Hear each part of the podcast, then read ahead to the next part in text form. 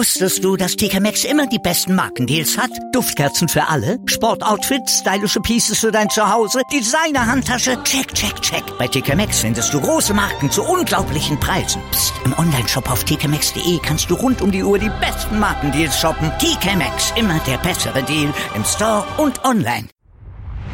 Aufpassen, Pascale aufpassen, nicht auf die Schulter gehen, in die Brücke, ja, er hält es. Das darf doch nicht wahr sein. Ringercast, der wöchentliche Podcast mit Malte Asmus in Zusammenarbeit mit dem Deutschen Ringerbund auf meinsportpodcast.de. Da sind wir wieder mit dem Ringercast hier auf mein Sportpodcast.de. Wir blicken zurück auf das Wochenende in der Ringer Bundesliga und in allen drei Ligen. Da ging es ja richtig hoch her. Da war richtig viel Programm, weil Doppelkampftag. Und da werden wir natürlich mit dem Highlight, dem Spitzenkampf zwischen Köllerbach und Adelhausen gleich mal ausführlich drauf gucken. Wir, das sind meine Wenigkeit Malte Asmus und natürlich unser Experte vom Deutschen Ringerbund aus der Medienabteilung Julian Hemmerich. Hallo Julian. Hi. Dann lass uns einsteigen. Wir fangen nicht mit dem Duell Köllerbach gegen Adelhausen an. Wir fangen erstmal im Südosten an. Und wenn wir da auf die Ergebnisse vom Wochenende gucken und auf die Tabelle, dann müssen wir erstmal wieder festhalten, Wackerburghausen weiter mit der weißen Weste, hat wieder nichts anbrennen lassen. 25-3 gegen Lichtenfels und 18-7 gegen Heilberg-Moos gewonnen. Burghausen marschiert weiter. Playoffs hatten sie sowieso schon erreicht, aber das ist ja sowieso das Minimalziel bei denen. Ja, also wie gesagt, wir hatten es schon gerade bei den Spitzenkämpfen gegen Heilbronn, ähm, dass Burghausen da doch noch eine ganz klasse stärker ist als alle anderen. Ähm, ich bin mir auch ziemlich sicher, dass das in den Playoffs sich fortsetzen wird. Wenn sie nicht das Verletzungspech erwischt, sind die ganz, ganz schwer zu schlagen.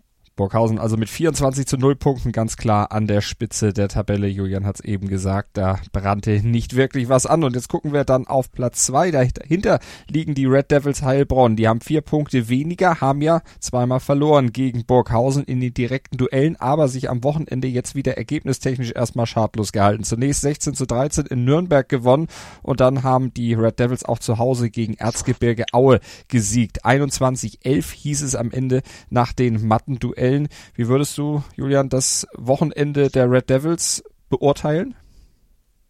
Ja, Samstag war sicher ein spannender Kampf. Also Nürnberg äh, braucht natürlich noch eine Überraschung, um ihr, um ihr Saisonziel Platz 3 zu erreichen und hat da auch nochmal alles versucht.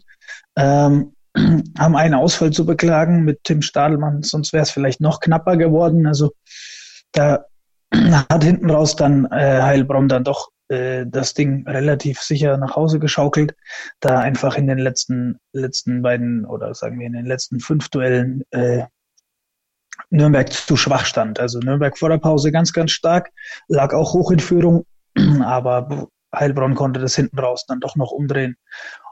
Und ja, ähm, am Tag drauf, sagen wir mal, das war dann schon zu erwarten. Also Aue vorletzter Platz gegen Heilbronn zweiter Platz. Da war ein relativ klarer Ausgang schon, schon sag ich jetzt mal, zu prophezeien. Ähm, hat dann auch ein bisschen die Mannschaft umgestellt, dass nicht jeder Ringer zweimal am Wochenende ringen muss und hat dann zum sicheren Heimsieg gereicht.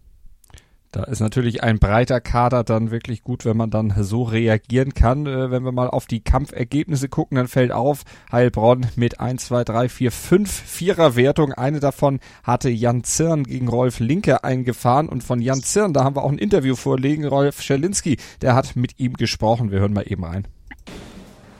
Oder? Ja, Schultersieg heute. Äh, bist du zufrieden?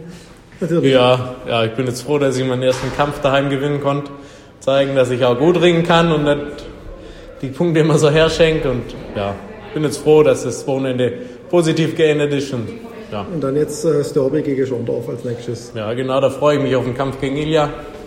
Gute Freunde, okay. Trainingspartner immer. Und Wie ist die Kampfbilanz? Gegen wir haben erst einmal zusammen gerungen, so, okay. das ist aber auch schon lange her. Okay. Also von dem her sind die Karten neu gemischt und ich bin gespannt, wie es nächste Woche ausgeht.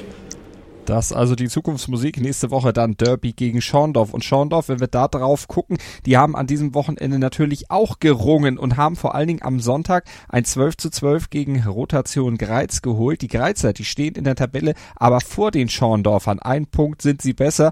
Und die Greizer haben nicht nur dieses 12 zu 12 geholt, sondern auch ein 21 zu 10 gegen Hallberg Moos am Tag zuvor. Wenn du jetzt dieses 12 zu 12, Julian, einschätzt von Greiz gegen Schorndorf, wichtiges Remis für Greiz, oder? Auf jeden Fall vorneweg schon mal ganz, ganz wichtig für Greiz und den dritten Platz verteidigt. Bringt allerdings, wie ich gerade eben angesprochen habe, Nürnberg natürlich wieder mit ins Rennen, die Punkteteilung. Ja, da hat Greiz noch einen ganz, ganz schweren Kampf am letzten Kampftag gegen Nürnberg. Da geht es richtig dann nochmal zur Sache um Platz drei. Also sie sind noch nicht durch, dafür hätten sie gewinnen müssen. Allerdings, wie gesagt, der Punkt war auch ganz, ganz wichtig, deswegen erstmal Platz drei vor Schorndorf gesichert. Und wir haben ein Interview vom Trainer von Schorndorf, Sedat Sefsai, der hat uns erzählt, was er dann ja insgesamt zu diesem Ergebnis und zu dem Wochenende zu sagen hat. Ich bin mit dem heutigen Kampf äh, zufrieden. Am Ende war es vielleicht doch das gerechte 12 zu 12 ähm, unentschieden. Ähm, ein paar Leute von mir haben hier wirklich Bombenkämpfe gezeigt. Der Fatih Yashaldi hat den amtierenden dritten äh, Weltmeister aus äh, Moldawien besiegt, sensationell mit 2 zu 1. Der Idris äh, mit seinen 20 Jahren hat hier gegen den dritten Europameister einen Wahnsinnskampf gemacht. Am Ende ist ein bisschen die Puste ausgegangen, aber das sei ihm äh, nachgesehen. Ansonsten schade, an der einen oder anderen Stelle haben wir vielleicht auch den einen Punkt zu viel abgegeben und zu wenig geholt. Sonst hätten wir hier auch vor unserem Publikum, dem ich heute danken möchte, echt eine sehr gute Stimmung gemacht. Ähm, sonst hätte man vielleicht auch gewinnen können, aber jetzt, so ist nun mal der Sport. Äh, manchmal gibt es Sieger, manchmal Verlierer und manchmal gibt es halt auch ein Unentschieden. Und so war es eben in dieser Woche. Wie siehst du denn die Ausgangsposition und die ja, Chancenverhältnisse zwischen den Red Devils und den Schorndorfern dann in der nächsten Woche, wenn du mal vorausblickst? Ja, Schorndorf hat natürlich ein ganz, ganz schweres Restprogramm jetzt mit den Red Devils und zum Saisonabschluss Burghausen. Also ähm, da war natürlich der Kampf gegen Greiz jetzt nochmal ein Highlight. Mit ein bisschen Glück hätte es dann für Platz drei reichen können, aber ähm, ich glaube, in den beiden letzten Kämpfen ähm, wird, man, wird man verlieren. Also ich glaube, die Red Devils kann man noch ärgern. Ja, da kann es durchaus spannend werden. ähm, vielleicht gelingt auch eine Überraschung, wird aber dann für die Endabrechnung in der Tabelle leider nicht mehr von Belangen sein.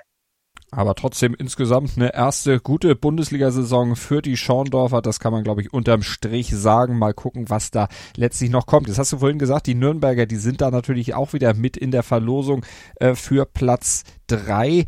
Das sind aber vier Punkte, die sie da aufholen müssen. Sie haben an diesem Wochenende ein, also zwei geholt, gegen Lichtenfels gewonnen, standesgemäßes Ergebnis oder zumindest der erwartete Sieg, auch wenn der relativ knapp ausfiel mit 14 zu 12. Ja, da ist man nochmal mit einem blauen Auge davon gekommen, würde ich sagen. Den, den Kampf auch gesehen. Also da hat man im allerletzten Duell, hat der Ersatzmann Alexander Michael aus der zweiten Mannschaft mit einem 5-5-Sieg den Gesamtsieg festgehalten. Ja, hat er kurz vor Schluss das siegbringende 5-5 geholt und deswegen hat man da auch noch mal knapp gewonnen. Also wie gesagt, da hat man sich sicher weniger, weniger spannendes Duell erhofft. Ähm, wurde aber dann richtig eng gerade da der äh, deutsche Karathlet Hannes Wagner den Schweden Emil Sandal überraschend klar besiegt hat. Das hatte man sicher so nicht auf der Rechnung und dann wurde es ganz, ganz spannend hinten raus und die Erleichterung war riesengroß nach dem letzten Kampf. Das hat man gesehen. Ähm, ja, man hat, sage ich jetzt mal, ähm, die Chance gewahrt. Ja, man muss natürlich nächste Woche zu Hause gegen Halberg Moos gewinnen und hat dann seinen Endkampf in Greiz. Also gehen wir mal davon aus, dass Greiz auch in Burghausen verliert. Ähm, dann geht's da wirklich im letzten Duell, geht's dann im direkten Aufeinandertreffen um Platz drei. Muss man die sechs Punkte Niederlage aus der Hinrunde umdrehen um Greiz noch hinter sich zu lassen. Spannender Ausklang also im Südosten der Ringer Bundesliga. Dann garantiert gucken wir noch kurz auf das untere Ende der Tabelle. Also Schorndorf Vierter mit 15 zu 9 Punkten, Fünfter Johannes Nürnberg mit 12 zu 12 Zählern, Sechster Heilberg Moos 7 zu 17 Punkte, Siebter Erzgebirge Auer 2 zu 22 Punkte und Lichtenfels am Ende mit 0 zu 24 Punkten. Das Schlusslicht. Kurze Pause und dann geht's bei uns weiter im Südwesten der Ringer Bundesliga hier im Ringercast auf meinsportpodcast.de. Wusstest du, dass TK Maxx immer die besten Markendeals hat? Duftkerzen für alle, Sportoutfits, stylische Pieces für dein Zuhause, Designer-Handtasche, check, check, check. Bei TK Maxx findest du große Marken zu unglaublichen Preisen. Psst. im Onlineshop auf tkmaxx.de kannst du rund um die Uhr die besten Markendeals shoppen. TK Maxx, immer der bessere Deal im Store und online. Die aktuellsten Themen aus der Welt des Sports. Auf meinsportpodcast.de Willkommen bei meinsportpodcast.de. Wir sind Podcast. Wir bieten euch die größte Auswahl an Sportpodcasts, die der deutschsprachige Raum so zu bieten hat. Über 20 Sportarten, mehr als 45 Podcast-Serien, über 9000 veröffentlichte Podcasts und über 5 Millionen Podcast-Downloads allein im Jahr 2018. Wir sind Podcast. Wir sind meinsportpodcast.de Ringercast auf meinsportpodcast.de mit Malte Asmus und Julian Hemmerich und wir schauen in den Südwesten und da war der KSV Köllerbach natürlich der große Gewinner des Doppelkampftags. Die schlugen erst am Samstag Freiburg mit 23 zu 12 und dann kam es am Sonntag ja zum Duell mit dem TUS Adelhausen. Spitzenkampf stand drauf. Am Ende gewannen die Köllerbacher mit 21 zu 16, also der zweite Köllerbacher Sieg im zweiten Duell gegen die Adelhausener. Spitzenkampf stand drauf, sagte ich Julian. War es denn auf der Matte auch einer? Das Ergebnis war ja, naja, relativ eng. Ja, ich sage jetzt mal, ähm, natürlich war es rein tabellarisch der Spitzenkampf und das Ergebnis sieht auch einigermaßen knapp aus. Allerdings muss man schon sagen, ähm, die Adelhauser haben, Adelhausen haben durch ihre Verletzungsproblematik äh, nicht die Möglichkeit gehabt, da äh, wirklich einen, einen spannenden Kampf zu liefern. Ja, sie mussten sich dann entscheiden, haben dann auf vier sichere Siege gestellt zu Hause und haben auf eine Überraschung gehofft. Das muss man einfach so sagen. Also da hat man dann wirklich schon, schon auch geahnt, dass da sechs Kämpfe an Köllerbach gehen und hat einfach gehofft, dass irgendeinem die Überraschung gelingt und man deswegen vielleicht den Kampf gewinnen kann. Also gerade die Ausfälle von Stefan Brunner und ähm, Peter Oehler wiegen da schwer und da konnte man konnte man nicht nicht wirklich äh, in Bestbesetzung antreten und ja, wie ich gesagt habe, hat man vier sichere Siege hat man eingeplant und hat gehofft, dass eben irgendeinem Fünften die Überraschung gelingt und man so Köllerbach stürzen kann. Und das passierte natürlich am Ende dann nicht. Köllerbach weiter mit 24 zu 0 Punkten. Das Maß aller Dinge im Südwesten, also Köllerbach quasi das Burghausen des Südwestens, Adelhausen dann eher so die Heilbronner des Südwestens 20 zu 4 Punkte. Als Zweiter muss man natürlich dann in den Playoffs damit rechnen, richtiges Schwergewicht äh, zu bekommen. Ja, natürlich. Also die Ausl also der Los das Auslosungsverfahren ist genau wie in der letzten Saison. Ja, durch den Rückzug ähm, im Nordwesten ist es leider nicht anders möglich. Also ein Zweiter hat natürlich dann ähm, am Ende, sagen wir mal, los Glück. Ja, der wird in Topf 1 gelost und bekommt keinen gesetzten Gegner. Die restlichen Zweiten ähm, müssen natürlich dann den harten Gang antreten und gegen einen Staffelsieger äh, im Viertelfinale bereits ran. Ja, kann natürlich dann früh zu Ende sein oder eben auch nicht, weil man sich dann gerade da nochmal wieder richtig motiviert, werden wir natürlich verfolgen hier im Ringercast auf meinsportpodcast.de. Und wenn wir auf den Südwesten dann nochmal zurückgucken, am Wochenende, da müssen wir auch die Hüttigweiler natürlich rausstellen. Die haben auch zwei Siege geholt. Erst sich gegen Riegelsberg mit 16 zu 12 durchgesetzt, dann bei Hausenzell mit 18 zu 14 gewonnen. Zwei Ergebnisse gegen natürlich Mannschaften, die am Ende der Tabelle stehen. Also zwei Ergebnisse, die man dann als Sieg zumindest schon mal erwartet hatte. Aber es war dann doch recht knapp. Ja, also wir haben es ja schon öfter erwähnt. Ähm, an sich ist die Liga ausgeglichen, ja, nur die beiden Vereine vorne wegmarschieren. Und Püttigweiler hat zwei knappe Siege geholt und hat sich damit Rang 3 verdient und auch schon gesichert, zwei Kampftage vor Schluss. Also man ist sicher auf Rang 3 und kann hoffen, dass man in die Playoffs gelost wird. Äh, ja, hat auch eine erstaunlich junge Mannschaft mit vielen Eigengewächsen und hat sich das redlich verdient dieses Jahr. Dagegen die beiden Mannschaften, die gegen die äh, Hüttigweiler eben verloren haben, Hausenzell und Regelsberg, die stehen am Ende auf Platz 7 beziehungsweise Platz 8 und wenn wir dann gucken, sind sie punktgleich mit dem ASV Urloffen. Die haben jetzt am Samstag erst gegen Adelhausen verloren mit 12 zu 18, also sich gegen den, die zweite Kraft in der Liga ganz gut wieder behauptet und dann am Sonntag Regelsberg mit 20 zu 7 geschlagen. Ja, also Ich finde, Orloffen, Orloffen hat einen richtigen Lauf. Also auch am Samstag gegen Adelhausen war es super knapp. Ähm, äh, da hat Van Meyer noch in der Aufstellung gefehlt. Der ist erst am Sonntag wieder angetreten.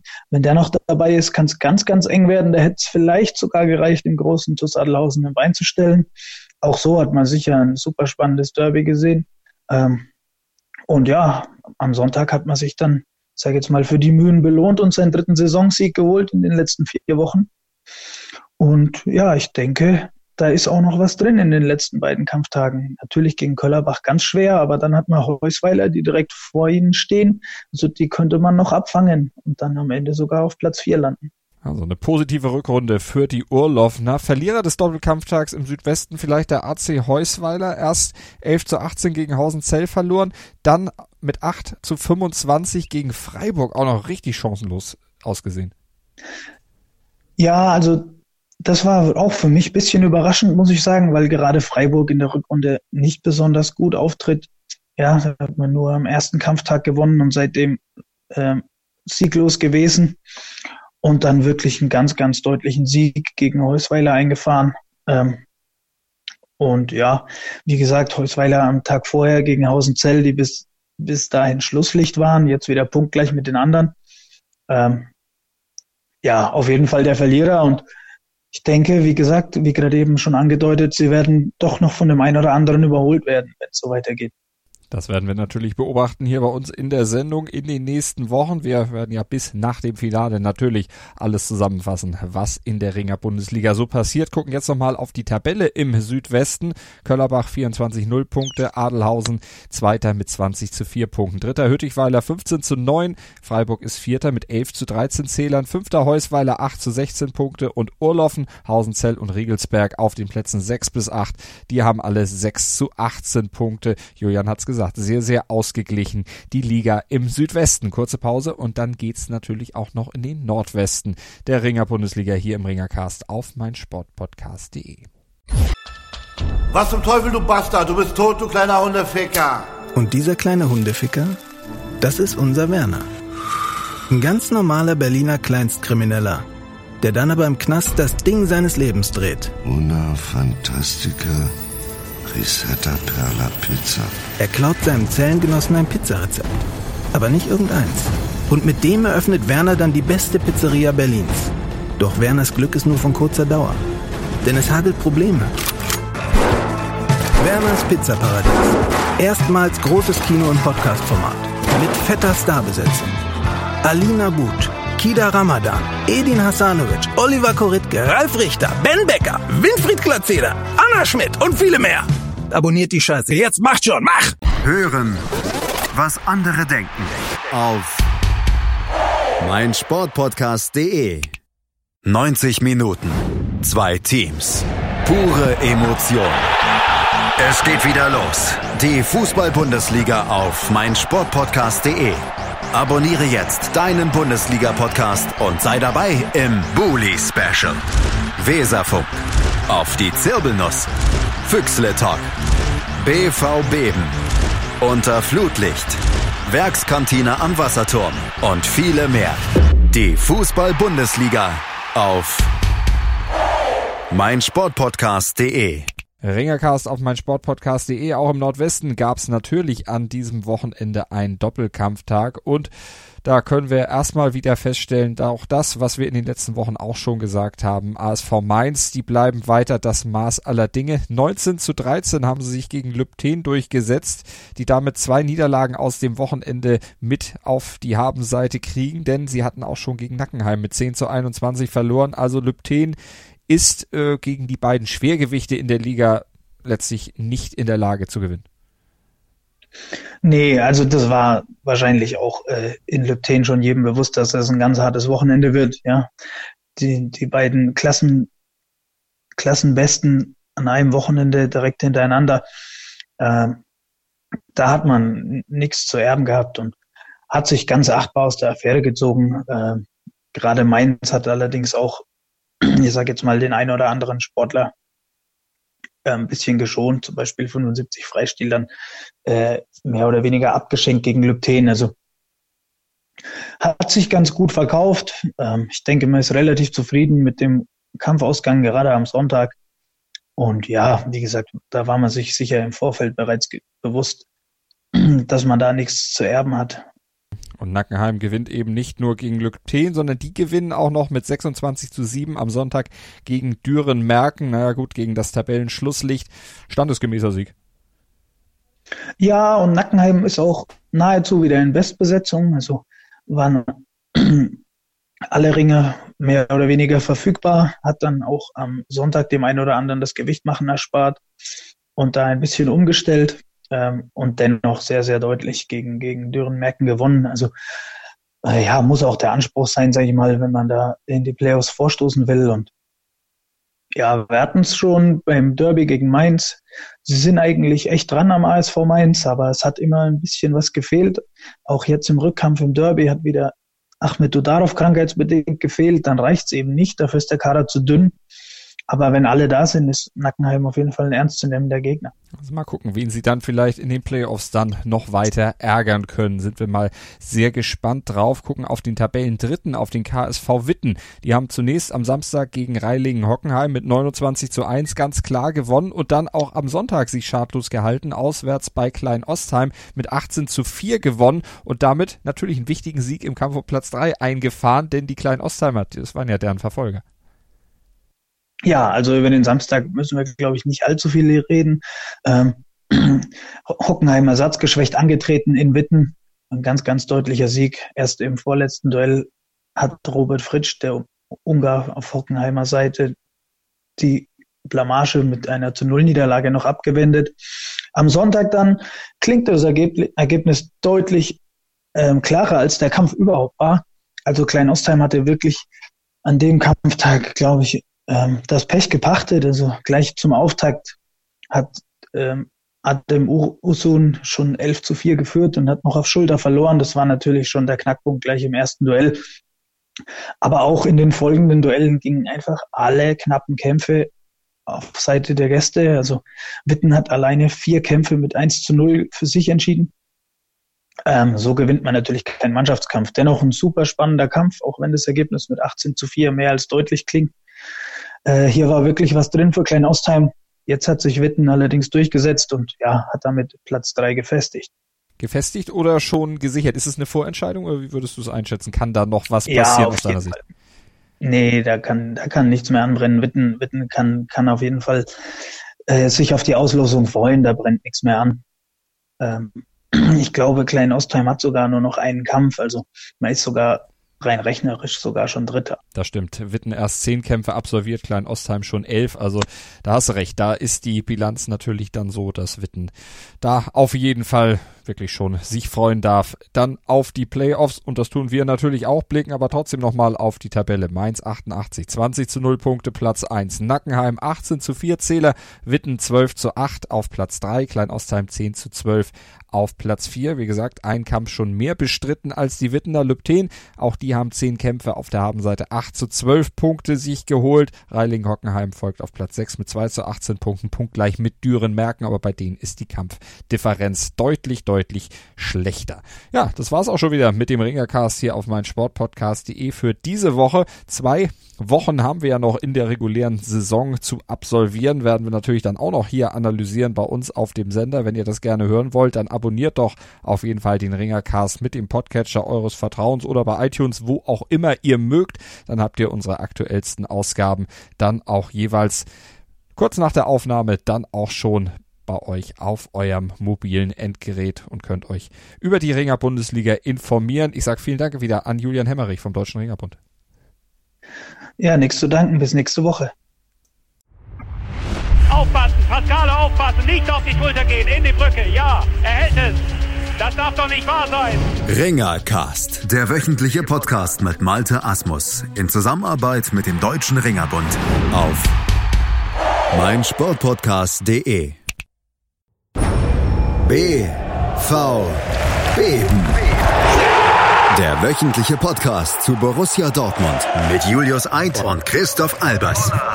Voller echter Liebe auf meinsportpodcast.de.